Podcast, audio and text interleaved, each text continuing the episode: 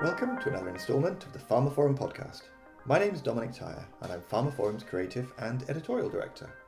For episode twenty-six, I spoke with David Solomon, a thirty-year life sciences industry veteran who recently took up the position of C E O at Paris-based biopharma company Pharnext.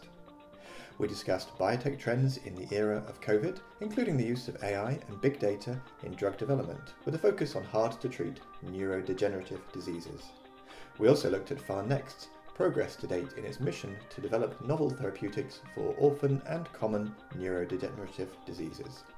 You can find more details of this episode, including a download link for the podcast and information about other installments in the series at pharmaphorum.com forward slash podcast.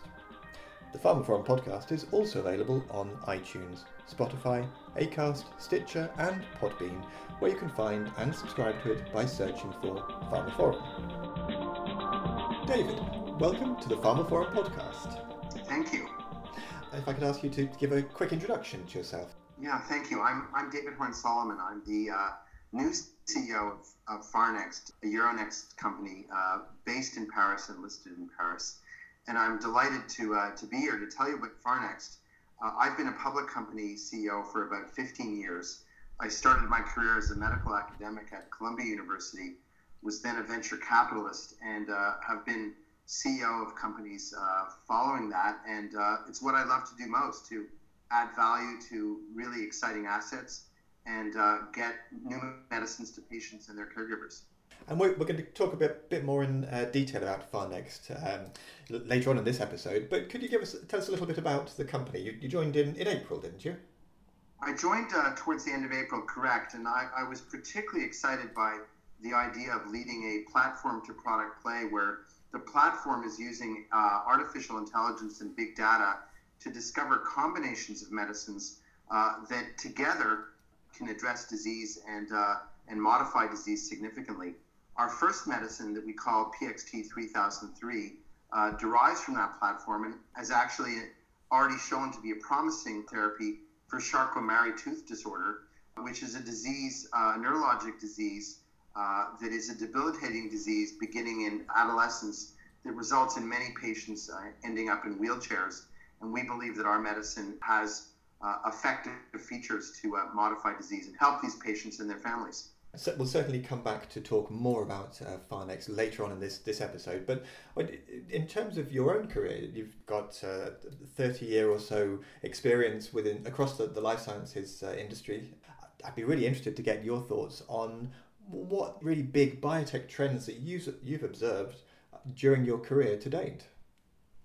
Well, I think as you see more and more, you know, people trained in biomedical sciences being involved in the business of biotech, you really see excellent science being translated ultimately to products, to medicines. And obviously, we've seen a revolution uh, through antibody medicines, new biologics, in terms of innovation, leading the way in, uh, in, in developing new medicines that help in scores of diseases and really address uh, a lot of unmet need. And I think in all those companies, those have been investable opportunities by really talented investors who understand how to manage risk. So you've really brought together two universes in the last twenty years, innovation in, in academic medicine on one hand, and um, and investors that are clever enough to um, figure out how to manage risk and put money to work on innovation. And that's resulted in just dozens and dozens of new and exciting products and major advances across many diseases. It certainly seems that, um, say from my experience reporting on, on biotech and the, the pharmaceutical industry, that it's that combination of, of, of the business and the science that's perhaps really powering the biotech sector at, at, at the moment. Yeah, I think that's right. I think that the number of terrific companies, now numbering public companies, um, you know, in Europe, in America, et cetera, in the thousands, means that there are, you know, a huge amount of innovation, many opportunities for good investors, and lots of ability for companies to get the right capital to drive value uh, in their programs. The ultimate beneficiaries are patients and caregivers. So, you know, this revolution started off early with the companies like Amgen, Biogen, Genentech, but, you know, now we have just scores of uh, terrific companies all working in very specified areas, and we see uh, the result being, you know, new, new and innovative medicines, as I said, including what Pharnext is doing, which is treating rare diseases uh, and that heretofore had no therapy whatsoever. So those diseases now are all addressable, and uh, it's the marriage of great science and great investing acumen in the maturity of biotech now that has really uh, resulted in uh, in this revolution. And another uh, aspect of, of biotech that I'd, I'd like to get your, your thoughts on are, are how COVID nineteen, how the, the current pandemic is affecting the sector. It seems, it really seems like everything on the podcast at the moment is uh, reverting to COVID nineteen and how it's how it's affecting things inevitably, given how uh, in, important and, and wide-ranging the effects are. But in terms of the biotech sector, how do you see the sector being being in, impacted by the pandemic? Well, it's focused us all on first what we can do to contribute um, to public health during this pandemic, and obviously companies that have been or able to, you know, come up with solutions like vaccines.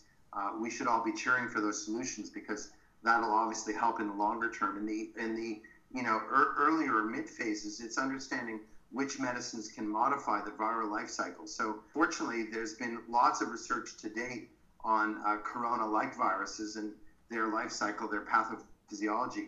And uh, through uh, many good investigations, we now know how medicines as simple as dexamethasone and other more, more specified antiviral medicines can modify the life cycle of the virus and be effective therapies.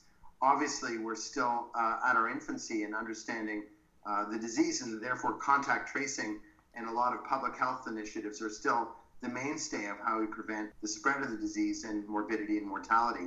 But obviously biotech has really stepped up here, and I think people acknowledge that, you know, that the heart, the spirit, the passion of biotech is, is here to contribute. We'll ultimately see how we can come up with um, better medicines, including vaccines, to treat not only this type of virus, but other similar viruses. I think everyone agrees that, you know, viral pandemics like this are here to stay. They've been with us in the past, from the plague through cholera, through uh, other other diseases like SARS, and now COVID nineteen, and now it's a question of how we can plan well for the future. Mm-hmm. As, a, as a company looking at, at Pharnext, you're, you're speaking to me, of course, from, from Paris uh, today. What sort of effects has it had on, on your company? Well, we've, we've obviously been mu- much more mindful of how we work, and fortunately, as we're doing this podcast now with uh, terrific technology, we've been able to use different ways of video conferencing that are familiar to all of us to, to have proper meetings and develop a new culture and a new way of working together, a new way of adding value. And I don't think it's necessarily been bad. I think it's actually focused us on how to use our time and how to use our energy and our passion as biotech innovators, uh, applying this new technology to still advance our products uh, and, and also raise money. And so uh, uh, uh, it's just a matter of being shapeshifters, of finding new ways to work and new ways to add value and be enthusiasts, all mindful that we have to develop a new culture around all the COVID rules. From there on to uh, A I and, and big data in, in drug development. Drug development seems to be one of the areas at the forefront of how the biotech sector and, and pharma can, can use um, artificial intelligence, and it's clearly something that's well, foundational to, to Pharnext. What would you say the combination of, of A I and big data brings to drug development? Well, you know, heretofore we always just thought about druggable targets. And so we looked at diseases and we looked at the pathways that we knew as, as good biologists that are affected in these in these different diseases. And we would just look at which targets we could identify, which were druggable, and then we'd begin our journey through uh, in silica and then in vitro and then uh, in vivo experiments in animals through the through the human clinical trial experience.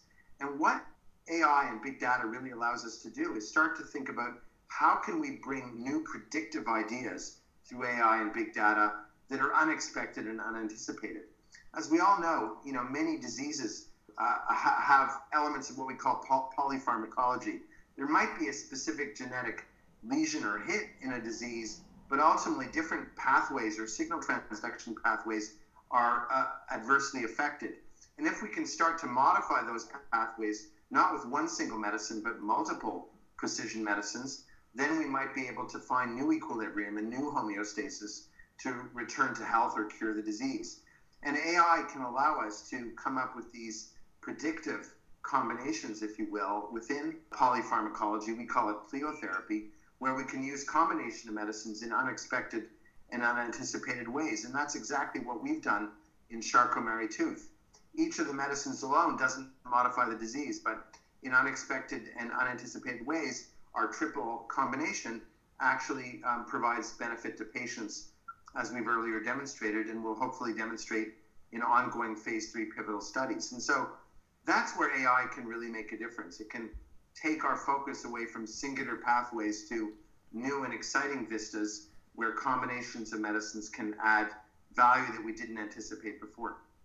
And when, when we say that it's, we're looking at the, talking about the combination of A I and, and big data, what big data in, in particular is used within within this to um, enhance drug development?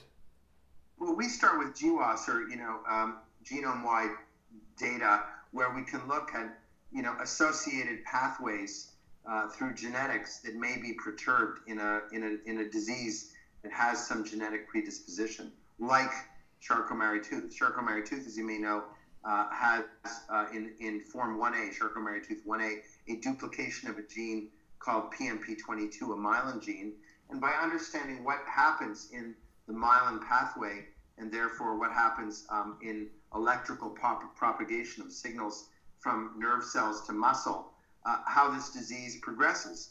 And thereby, by understanding those pathways, we can start to think of what big data can bring to understanding a, a range of different pathways and a range of different targets, and therefore medicines. And then A I can bring the idea of the unexpected combinations that normally you couldn't predict only with big data alone. So it is very powerful, and it brings new ideas that heretofore weren't uh, obvious, if you will, to biologists studying these diseases earlier.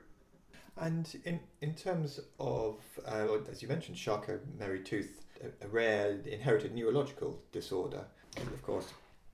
Uh, and when we look at rare diseases, there's there's so much um, un- unmet need across the a massive spectrum of, of different types of conditions. Uh, would you see this combination of A I and big data being able to have particular applications within the rare disease space? Well, rare disease is a good place to showcase combinations where there's no available therapy, because you can be sort of a first mover in an important disease where patients and their families suffer terribly, like in Charcot-Marie-Tooth, where patients are diagnosed at age fourteen and some by age thirty, forty are in wheelchairs. And if you can modify that disease and that downhill slope, then it's an enormous benefit to society, to patients, and to their caregivers and families. Of course, we believe the approach of A I and big data is applicable uh, to many common diseases as well. We're very interested in diseases like pre-diabetes even, where um, we could predict genetically who may be at risk, and therefore not only by good advice by physicians like diet and exercise and, and, and other medicines, but we might be able to come up with a range of uh, combination medicines that could retard the onset of diabetes and maintain patients in good health. So it's not only applicable to rare diseases, although that's where we're working, but we hope in the future that our approach of pleiotherapy using A I and big data can ultimately benefit diseases that affect uh, millions of patients around the world. If you were to look to, to the future, where, where do you see this combination of, of A I and, and big data in, in drug development um, going next? Well, I think it's, um, in, in the first instance, it's taking existing medicines that work and work well, but albeit not completely, and adding maybe other medicines to them, for example, that are novel, novel new molecules, as we call them, new chemical entities or N C Es, that might uh, be safe and well tolerated together with existing medicines that could provide perhaps a complete uh, therapy or cure of the disease. And we think that's an exciting place to go, because those combinations might be unexpected and unanticipated, and our work could pr- bring new uh, new predictions to what those medicines could be, and then we can conduct those clinical trials rapidly, you know, and bring new ideas. And so we're very focused on that. We're very focused on even some other rare rare diseases. For example, it could be diseases like myasthenia gravis that affect muscle contraction and fatigue. In a lot of patients, it doesn't affect uh, how long you live, but patients with myasthenia gravis really do suffer terribly uh, every day. And we think that uh, new, new innovative combinations, a- including adding to existing medicines, could provide uh, terrific ther- therapeutic optionality to patients and their families. And so just rounding out this episode of the, the Pharmaphorum podcast, what do you have next planned at Pharnext? You've been there for nearly six months or so. What what is the next six months, the next the next year or so look like for, for yourselves at Pharnext? Well, the, the proof that our A I and big data approach is real is will come through the validation of uh, hopefully getting uh, our first medicine, P X T three thousand three, approved in Charcot-Marie-Tooth. So we're right now laser focused on uh, conducting a terrific phase three study globally, ultimately filing that for a new drug application with the F D A and with uh, other regulators. And so we just recently hired uh, Doctor Adrian Heppner, who came to us from Eagle Pharmaceuticals in the U S uh, and uh, was recently joined just two weeks ago, and will lead the effort uh, in the clinic with P X T three thousand three and the development of also new new assets in our in our pipeline. And so, with Adrian joining with uh, a fine management team, we're very focused now on deploying our capital and our human resources to uh, launching this new phase three trial in uh, the first quarter of, of two, two thousand twenty-one, next year, uh, progressing it rapidly, filing it for uh, a new drug application at F D A. So that's going to be the first focus of our efforts, and we're excited to do that. And we have high hopes that our earlier promising phase three data can be translated into a definitive study that results in, in approval. Well, it certainly sounds like it's uh, an exciting time for yourself and, and your company, Pharnext. David, thank you very much for joining me on the Pharmaphorum podcast. Yes, thanks for your time. And that concludes episode twenty-six of the Pharmaphorum podcast and my discussion with Pharnext's David Solomon about biotech trends in the era of COVID. You can find more details of this episode, including a download link for the podcast, and information about other installments in the series at pharmaphorum.com forward slash podcast. The Pharmaphorum podcast is also available on iTunes, Spotify, Acast, Stitcher and Podbean, where you can find and subscribe to it by searching for Pharmaphorum. And don't forget to visit our website to sign up for daily or weekly email pharmaceutical news and analysis bulletins, and follow us on Twitter, where we are at Pharmaphorum.